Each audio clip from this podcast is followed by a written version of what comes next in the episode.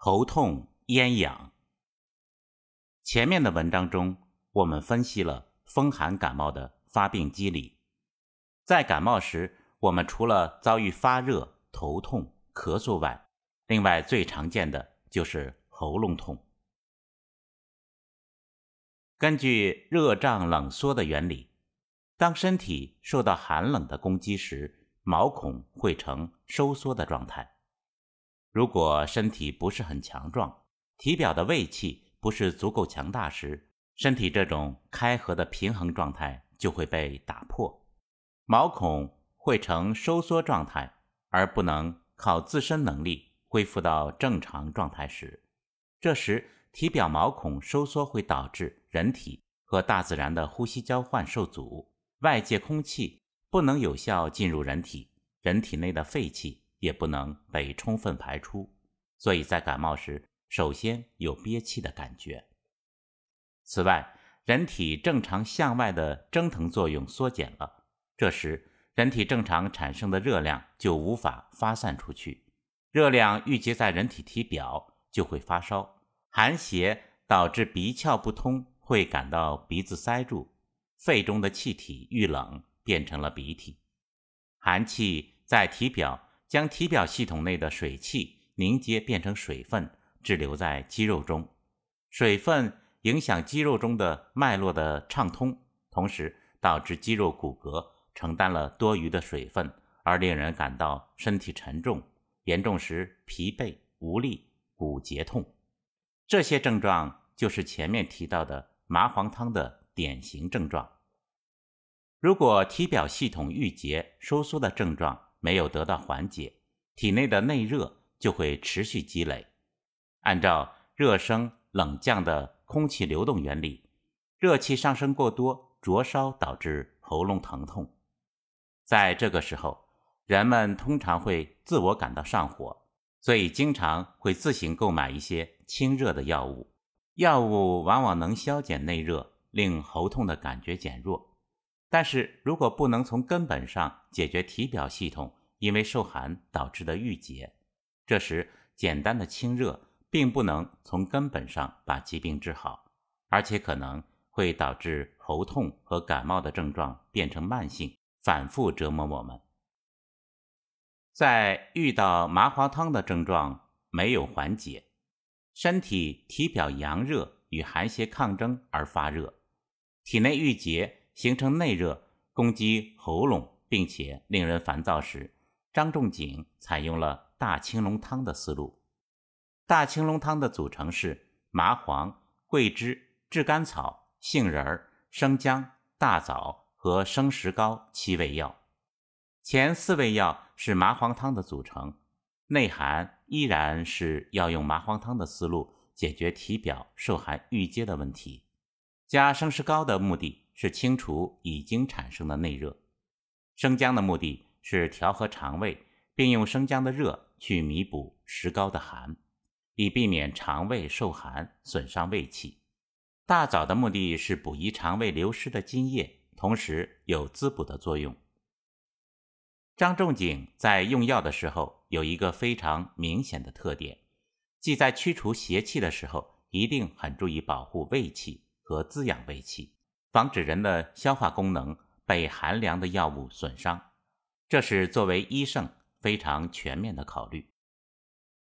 现代社会经常发生的状况是，在遇到麻黄汤的症状时，误治的概率非常大。在遭遇感冒发烧时，在医院很容易被不加辩证的使用寒凉的药物而强行退烧。人体是高度智能的系统。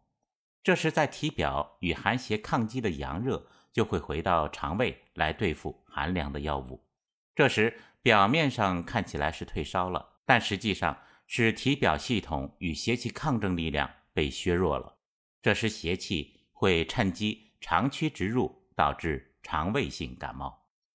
通常的情况是，好像不发热了，但感觉失去了胃口，头也会感到晕晕的。如果人的体能足够好，在休息一段时间后，恢复后的阳气会再次与寒邪抗争，向体表聚集，出现反复发烧。这种反复发烧的现象在现代社会并不少见。如果不分青红皂白，反复使用清热的药物，从长期来看，很有可能导致将邪气引入到身体较深的系统和部位，变成一种慢性的体质性疾病。现代的很多慢性喉痛和慢性咽炎，大多产生于此。麻黄汤症状机理产生的内热攻击喉咙，会产生喉痛。在风热感冒时，温热的邪气攻击喉咙，也会产生喉痛。这两种喉痛都是急性因热而产生的喉痛。反过来，寒也可能导致喉痛。这种喉痛常见于感冒持续加重和慢性咽喉疾病。我们常说咽喉要道，咽喉这个地方是人体的肾经、肝经和脾经、肺经等多条经络经过的地方。咽喉除了发声，还承担了抵抗外邪进入呼吸系统的第一道防卫屏障。咽喉之所以能承担这个职责，主要是由下部的肾气来进行能量供应的。如果肾气对咽喉的能量供应不足，经常会出现声音嘶哑的情况。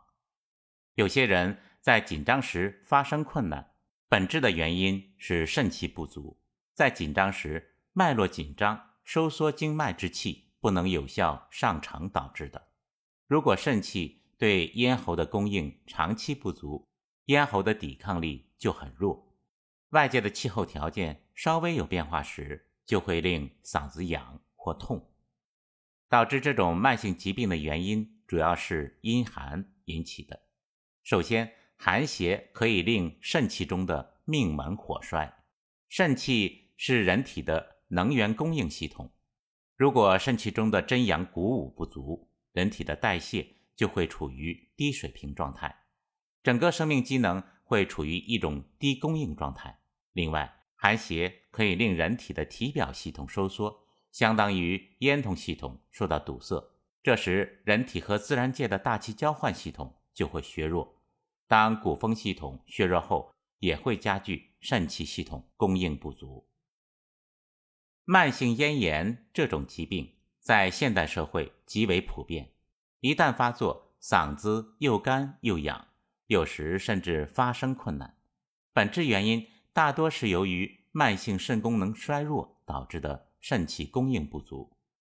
在治疗中，病人和医生往往会忽略其产生根源，经常服用一些胖大海、薄荷、菊花、咽喉片等清嗓利咽的药物。长期服用这些药物的负面作用很大，这些苦寒的药物会进一步损伤肾气供应系统，甚至导致慢性咽炎终身不治。